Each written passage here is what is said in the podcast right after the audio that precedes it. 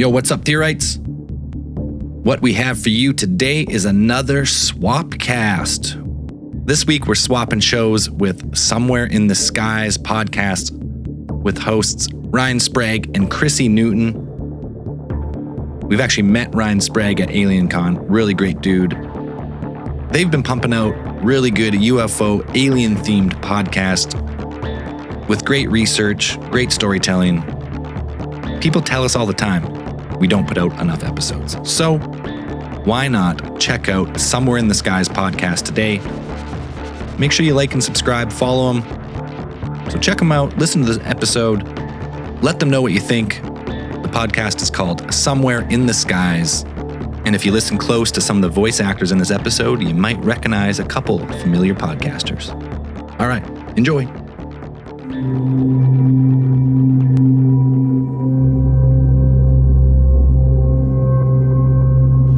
On April 5th, 2002, The Sun, a British news outlet, published an article titled UFO Encounters Left Witnesses with Radiation Burns, Brain Problems, and Damaged Nerves, claims Pentagon docs. A 1,500 page Pentagon report of previously classified documents cataloging accounts from witnesses and victims claiming radiation burns, brain damage, even paralysis after close encounters with UAPs. This is the most haunting of all the reports from, from my perspective because it shows immunological deficiency, it shows uh, altering human DNA, it shows degradation on a cellular level. Prepared in 2010 by the Pentagon's secret Advanced Aerospace Weapons Program, the report was released only after a Freedom of Information request. It found sufficient incidents, accidents have been accurately reported, and medical data acquired as to support a hypothesis that some advanced systems are already deployed and opaque to full U.S. understandings. And while many debate the veracity of where such reports came from and their inclusion in official documents within the Pentagon, there have been well documented cases of such physical effects throughout the decades.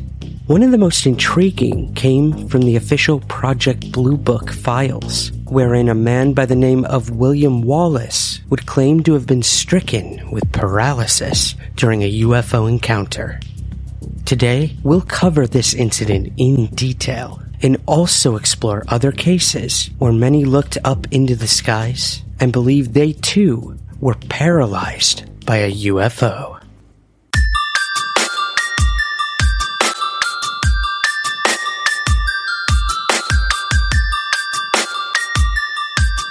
This is Somewhere in the Skies with Ryan Sprague.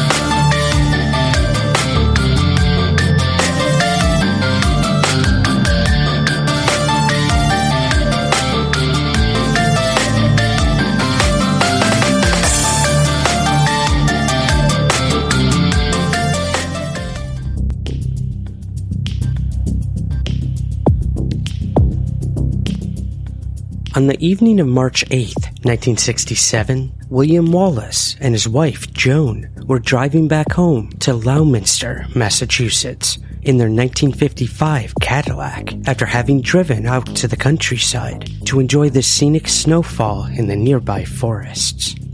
As they were passing by St. Leo's Cemetery, a thick fog appeared, forcing Wallace to slow his car. As he did, according to his report, he witnessed a large bright light to the left of the vehicle. He asked his wife, Joan, if she had seen it, but she hadn't. Wanting to get another look, he turned the car around and approached the cemetery again. This time, both he and his wife saw the strange glow, and Wallace brought the car to a complete stop. He could now clearly see that the light was coming from a bizarre floating object that was shaped like a flattened egg. It was at this point when the car's lights went out, the radio fell silent, and the car completely died. Wallace exited the vehicle to get a closer look, pointing toward the object in order to direct his wife's focus to it. However, no sooner had he done so that he realized that he was completely paralyzed and couldn't move. he would recall the following in his official report to Project Blue Book. My mind was not affected at all. You know, it was it was simply my body that was frozen. You know, my only movement came from some invisible force that seemed to, you know, force my pointed arm back, sending it crashing onto the roof of the car. I, I could hear my wife's panicked cries behind me, you know, but I was unable to call back or turn toward her. From Joan's point of view, she would later write in her report of the incident that her focus was on her husband as opposed to the glowing, hovering object. When the car went dead, I was yelling for Bill to get back in, but he did not move from where he was standing. I slid across the seat and reached for him, but he wasn't reacting at all. I could hear a strange noise that I assumed was coming from whatever he was looking at. It was unlike anything I'd ever heard before. Very troubling. The paralysis of Wallace lasted for around 30 to 40 seconds in total. At the same time, as he began to sense slight movement in his body, the object was beginning to move away. It moved quickly, but not instantly. As soon as the object had moved away, like the car engine ticked over, the lights came back on, and the radio came back to life. My reactions to everything seemed slow and sluggish. It took me around like 20 minutes to return to feeling normal again.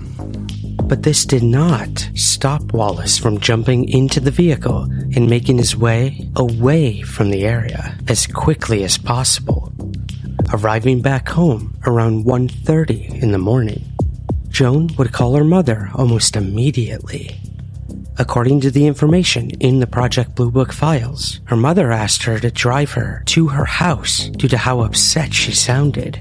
She and Wallace did just that. Local police were notified, and Blue Book investigators would soon arrive to take the report. Furthermore, the statement of Joan's mother recalled the exact same version of events as Joan and Wallace had told investigators. In the days that followed, the National Investigations Committee on Aerial Phenomena, or NICAP, conducted further interviews with those involved. More details began to come to light. In the NICAP report, investigators would state the following. The fog on the night in question appeared to have been localized to the cemetery area only, perhaps suggesting that the appearance had something to do with the claimed aerial phenomenon as opposed to atmospheric or other weather conditions. At the same time, or immediately prior to becoming paralyzed, William Wallace had sensed an electric shock feeling hit his body. However, whatever was responsible for Wallace's sudden inability to move remained invisible to the human eye, according to Joan Wallace's account. Additionally, when Joan had reached out from the car, even pulling on her husband's jacket at one stage, despite the contact with him, while he was paralyzed, she didn't feel an electric shock, nor did she experience any paralysis herself. In speaking with local police, they would state publicly that it was their feeling that the Wallaces were being truthful in their report. In fact, it was suggested because of this, William Wallace must have considered the incident important enough to put himself in front of the police voluntarily, inviting skepticism and ridicule for claiming to have been zapped by a UFO.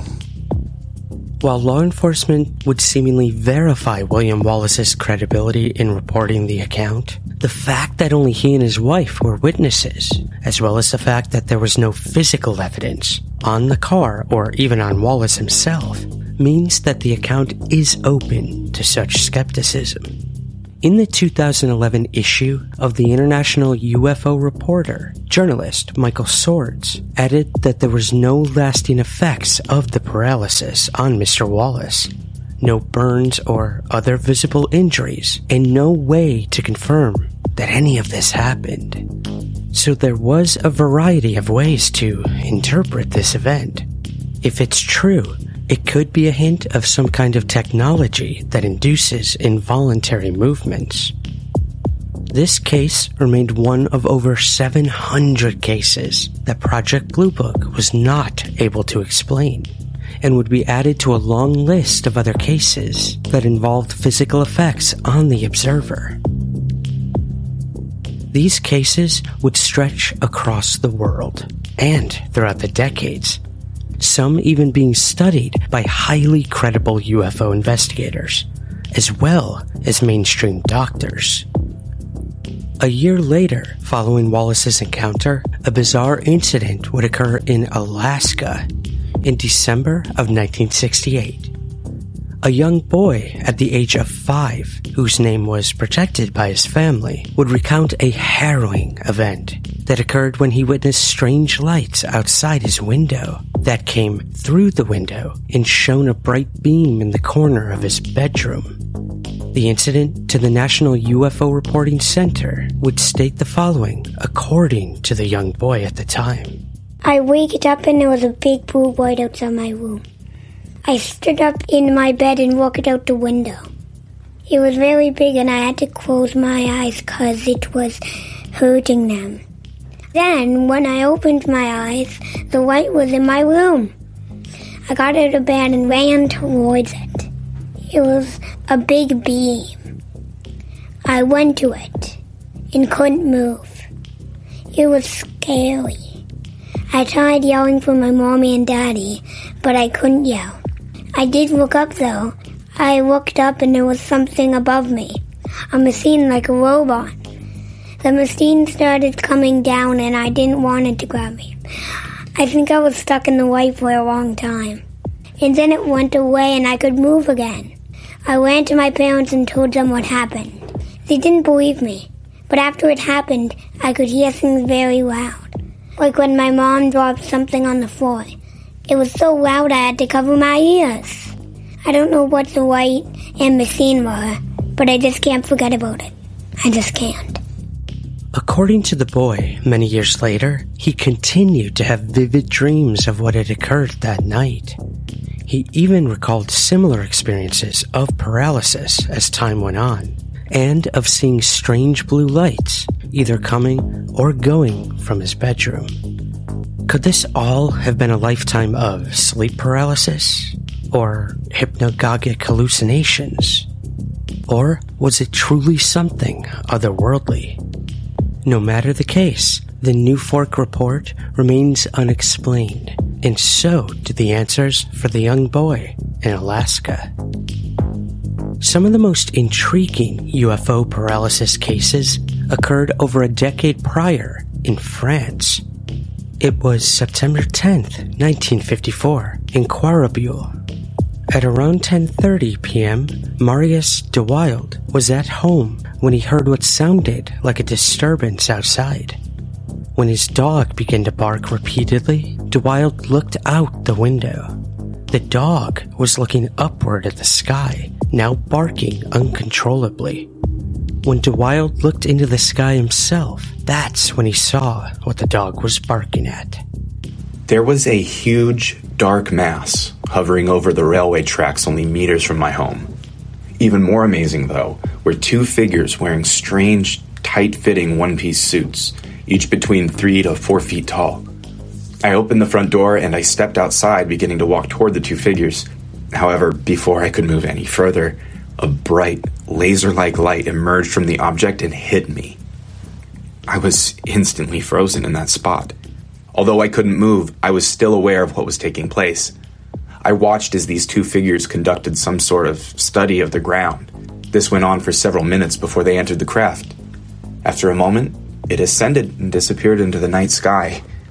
As soon as it was gone, I was able to move again. The following week, on September 17th, in the city of Cenon, again at around 10:30 p.m., Yves David felt a sudden prickling sensation as he was cycling along a quiet road. He brought the bike to a stop and within moments of doing so realized he couldn't move. He noticed there was a dark object in the road ahead of him.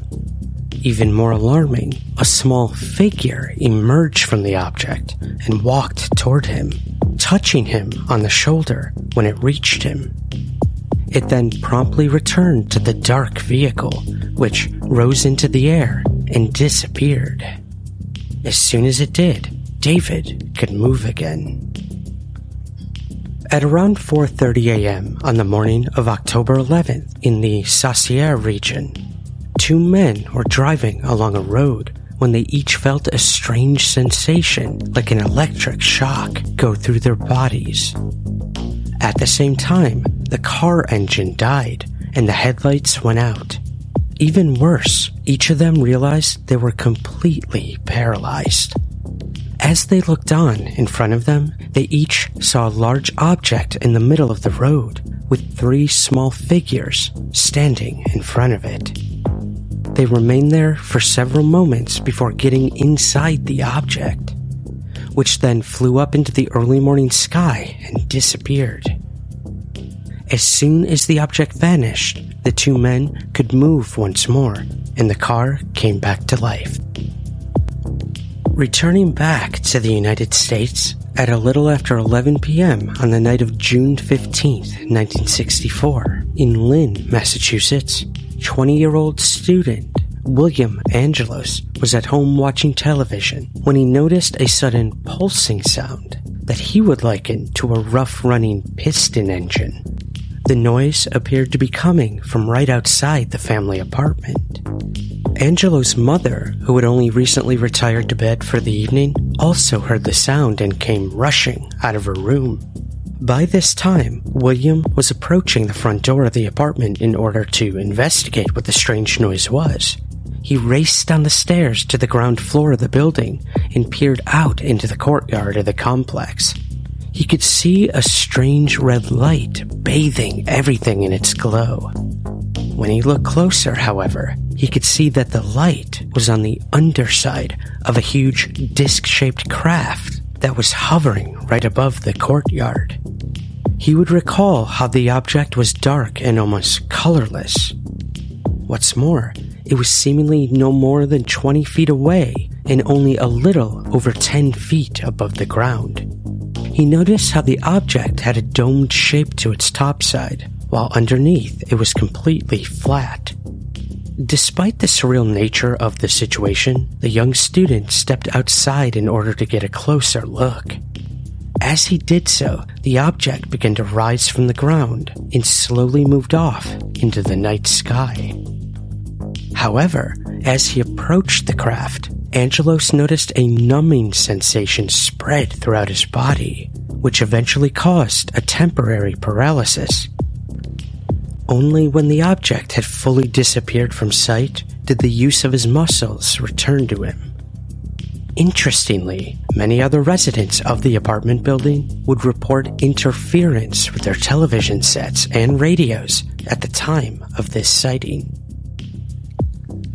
Moving to South America in the early hours of August 16, 1968, at around 1:30 a.m. in Mendoza, Argentina, 46-year-old nurse Adela Casalvieri de Panaciti experienced one of the most intriguing and unnerving UFO close encounters on record.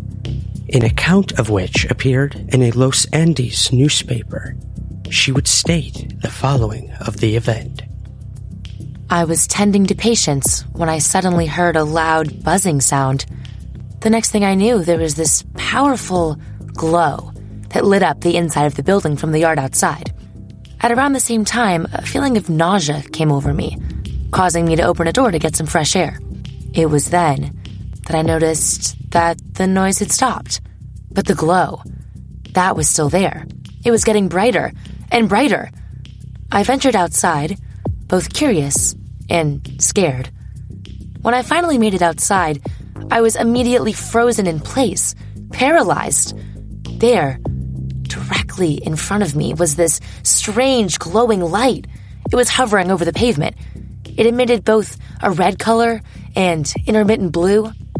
At this point, I could feel a burning sensation to my face. I managed to barely lift my arms to cover it with my hands. A moment later, the noise returned. I peeked through to see the strange object rising into the air. As soon as it disappeared, the use of my legs returned, and I ran back inside, calling for other nurses. Before I managed to re enter the building, however, my legs completely gave out, and I collapsed to the ground. Incidentally, it would later be discovered that Panaciti had suffered burn marks to her face. Even more intriguing, when investigators examined the area where Panaciti claimed to have witnessed the strange object, they discovered a lead colored marking on the ground. as well as a particularly strong smell of sulfur. A point of interest here is that although the lead colored marking disappeared several days later, when the area gets wet, that particular spot dries within seconds, while the area around it remains soaked. Of further interest, and perhaps adding to the credibility of this sighting, is that a physicist with the National Atomic Energy Commission did examine the location and discovered a significant increase in radiation. This case remains unexplained. On the evening of October 29, 1977, at around 6 p.m., Benedito Campos was relaxing at home with his pregnant wife, Sylvia Mara, in the town of Mosqueiro in Brazil. What was a particularly quiet night was suddenly changed by the arrival of a silver disc shaped object that appeared in the sky, seemingly from out of nowhere. They could each see the object clearly through the living room window. As they continued to watch the strange craft, they each saw a green laser type beam emerge from the underside of the craft. They continued to watch until suddenly the green beam shot in their direction, pushing through the glass without shattering it. Moments later, the beam hit Mara and immediately froze her as if in some sort of strange suspended animation. After a few more moments, two strange figures appeared in the room. In their hands, each of them carried a device that they aimed at both of the humans. When they did so, another green laser like beam shot out of it and struck Mara again. Although he didn't realize it at the time, Benedito was calling out for help. Cries that were heard by a neighbor who rushed to the property carrying his shotgun. His arrival panicked these creatures, who quickly vacated the house. The husband and wife were taken to the neighbor's home, where they could gather their thoughts and attempt to come to terms with what had happened. Although Mara was in a state of shock, she was otherwise unharmed, and she and her husband returned home a short time later. When they arrived home, the strange object would return again.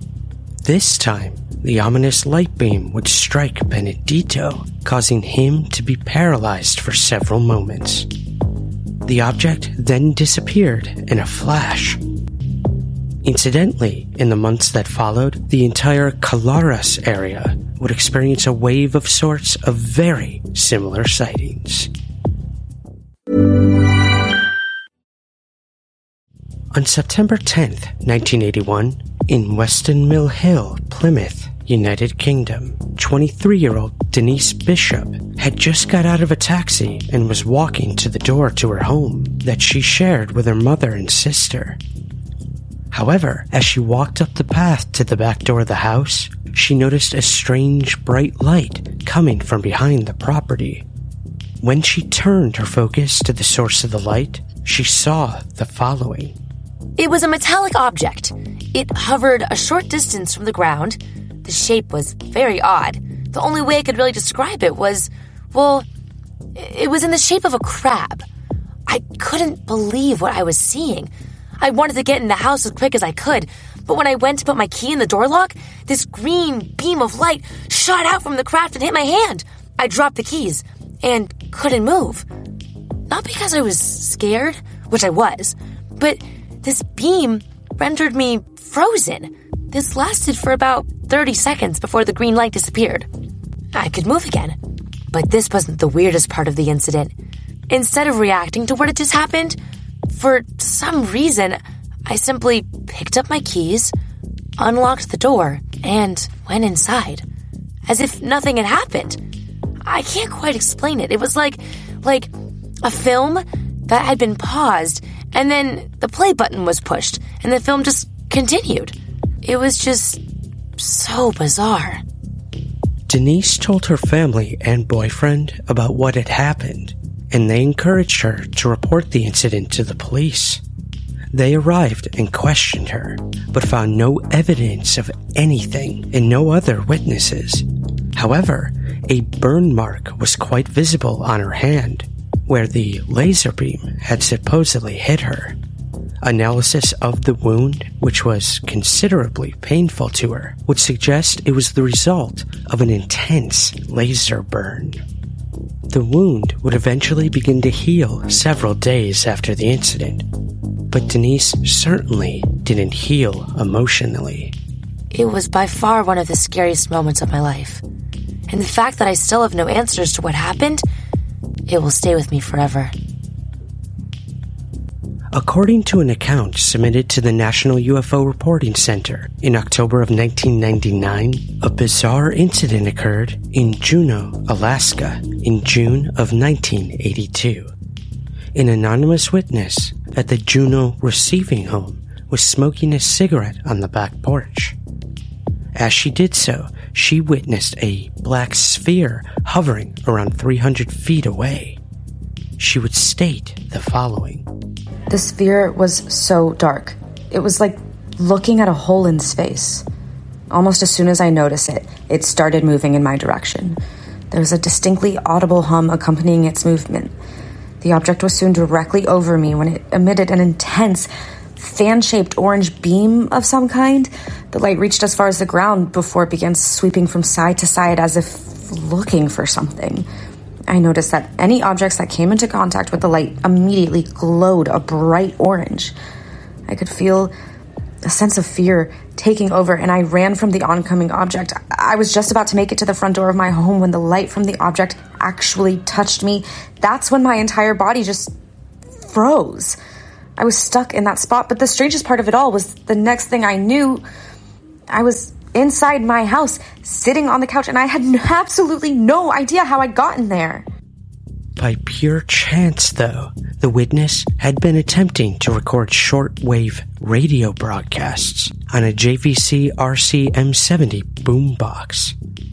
When she went to check on the recorder shortly after waking up, the tape was still recording. She rewound the tape and pressed play. All I heard was static. However, around 20 minutes into the recording, the static was replaced with a very odd warbling noise, modulated and remodulated with all kinds of harmonics. Their sounds were rising and lowering in general pitch with a period of about 20 seconds. The sounds lasted around 15 minutes, about the same time as the duration of my sighting. Unfortunately, the tape became lost several years after the encounter. It isn't merely UFO sightings that have induced temporary paralysis.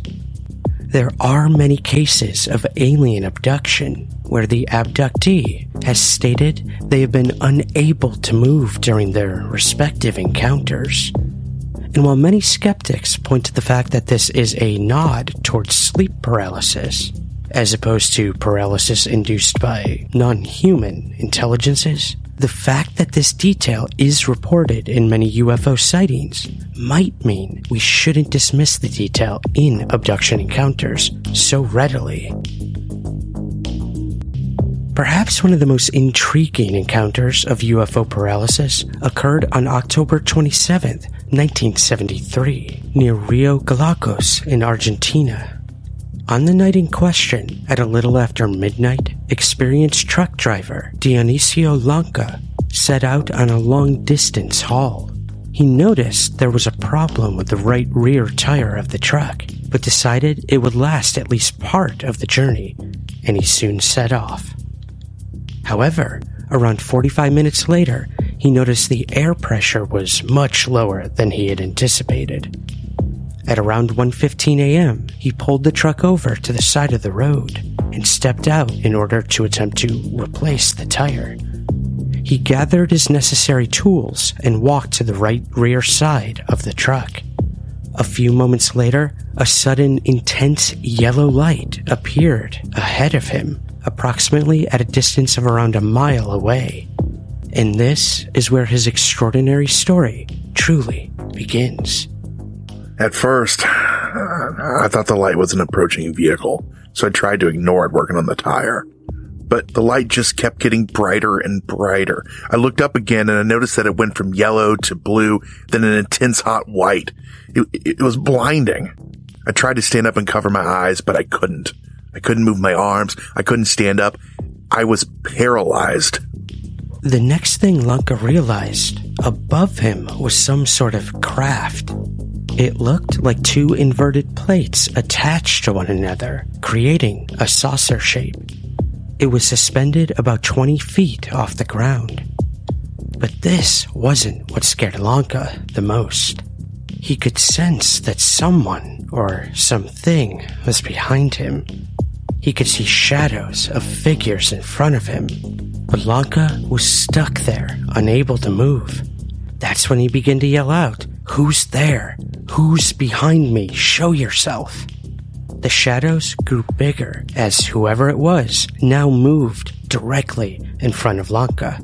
He was startled to see three figures, one male and one female, as they turned to face him. They each were dressed in a tight fitting single piece gray overall suit. They wore yellow boots and a pair of long gloves that reached to the middle of their arms. They appeared to be human, but there was something different about them. Their foreheads were slightly larger than normal and they had these elongated eyes that were almost black.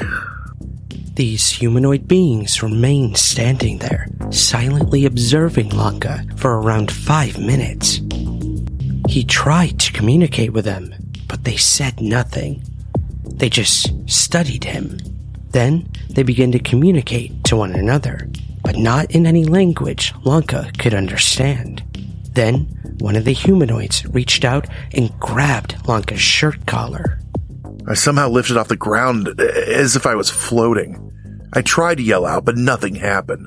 Another one of these beings stepped forward and inserted some kind of small puncture device in my hand. I, I could see two puncture wounds slowly appear on my hand, but I couldn't feel anything. And then I blacked out. It was around two hours later when he awoke. He found himself between two cars in the back of a field in Bahia Blanca. This was around six miles from where he had stopped to change the tire. He had no memory at all of how he had gotten there. He got to his feet in an attempt to walk for help. However, after taking just a few steps, he collapsed and blacked out. He awoke a short time later and this time managed to make it onto the highway, where a truck driver eventually spotted him. He was taken to a police station where he was in turn taken to a local hospital he was discovered to have no significant injuries, aside from a barely unnoticed abrasion on his left eyelid. He was, however, in a severe state of distress and with an apparent fear of anyone touching him on the head. Llanca would then be transferred to another hospital where he would spend several days. Bizarrely, on the morning of October 30th, he awoke seemingly free of whatever had mentally gripped him. He was informed that his truck had been found, where he had pulled it to the side of the road in order to change the tire. Shortly after this, so convinced that something truly strange had happened, he would agree to be administered with sodium pentothal, a chemical mixture that acts as a truth serum. He would also agree to be put under hypnotic regression. The results indeed would be fascinating. Uh, I'm going up with these beings into a beam of light. Now I'm in a room with a single window. There's all these strange technological devices around me. There's this radio device that's talking to me in Spanish. It keeps telling me to not be afraid. The next thing I know, I'm between two cars back near the road again. Llanca would wrestle with the memories of that day for many years to come, attempting to make sense of not only the experience itself, but the feeling of helplessness when being paralyzed during the entire affair. I have no idea what truly happened that night. I know two things. Whatever that craft and those beings were, they had complete control over me. There was absolutely nothing I could do to stop them. The second thing, I truly wish I'd just kept driving that night with a bad tire. It definitely would have been a risk I should have taken. With all of these cases of supposed UFO paralyzation, we are left with many questions. What might the reasons be for using such futuristic and highly advanced technology? It doesn't appear to so much cause harm, as in almost all people who find themselves in such a bizarre circumstance make a full recovery. So here we are talking about a technology that seems to render all the muscles in the body completely useless, which also allows the heart and respiratory system to be completely fine. What's more, this appears to wear off almost immediately as soon as the craft or occupants leave the area. We might also notice how, in many of the reports of paralysis and UFO close encounters, witnesses would feel paralysis coming on before their vehicle slowed down if they were driving. Was this a case of the vehicle succumbing to whatever technology induced paralysis was used against the witness? Or might this have been a purposeful disabling of the respective vehicle for the safety of the paralyzed driver?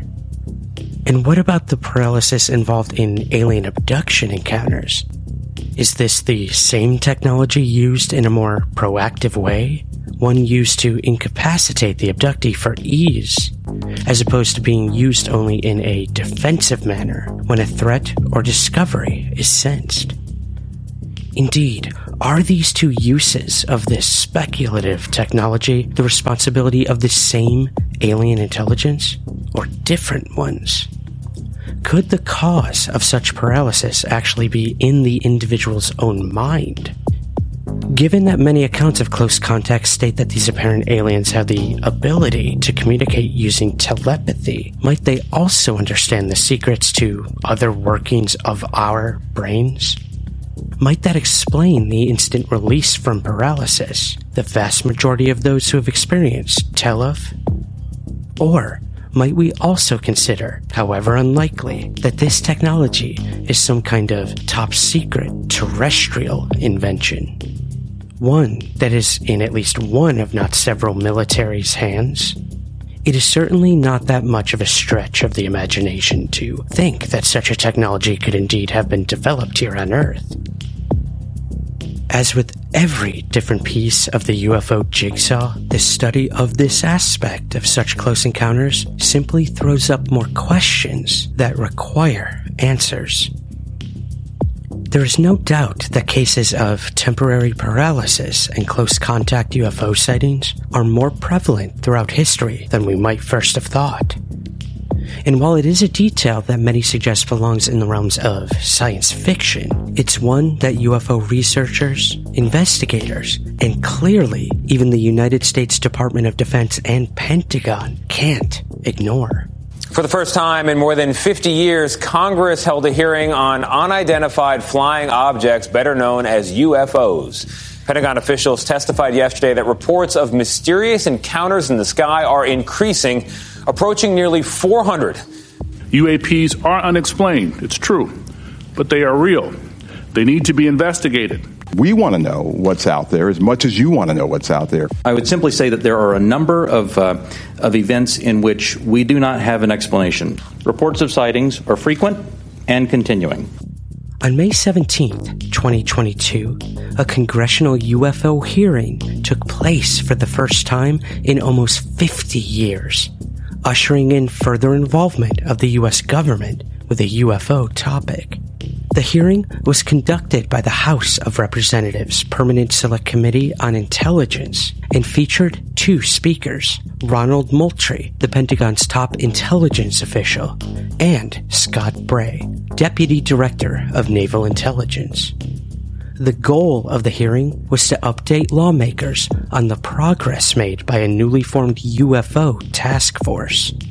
The task force was set up after the 2021 Pentagon UFO report that documented 144 UFO sightings by military pilots since 2014. Only one of those cases was ever solved leaving a hefty amount of mystery and concern over what the other 143 cases truly were and what benefit or threat the technology being displayed could represent.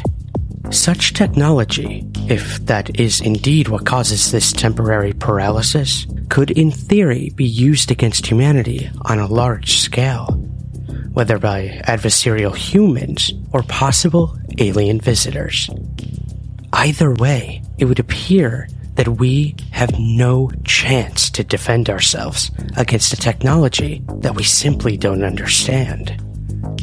These were just a handful of accounts of paralysis concerning UFOs and close encounters. Many have most likely gone unreported, and while many of the accounts that we noted today appear to be a defense mechanism to avoid confrontation like anything else, the same technology can be used for more malevolent purposes if in the wrong hands, human or otherwise.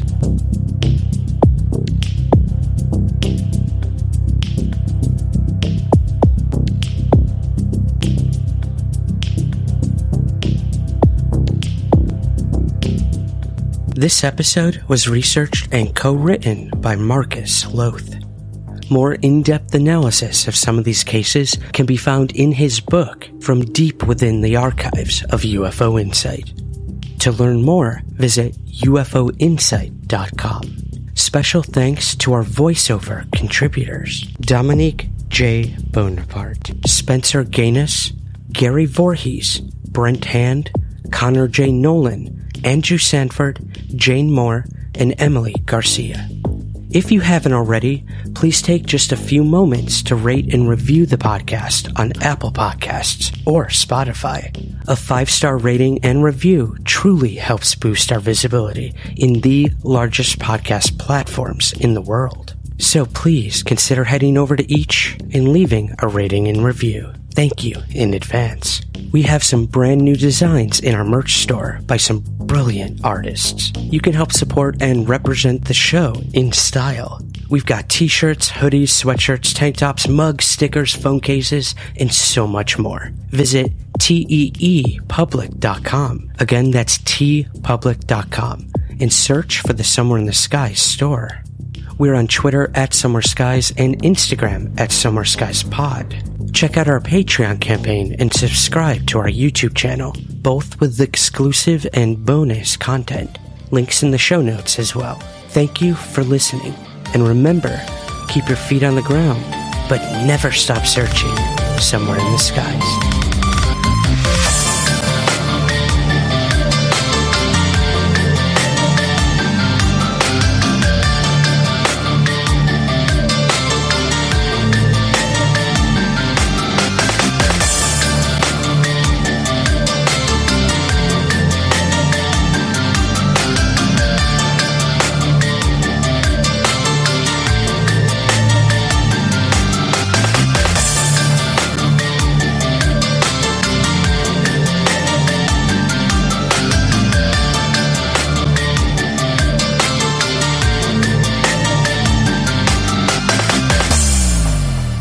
Somewhere in the Skies is produced by Third Kind Productions in association with the Entertainment One Podcast Network.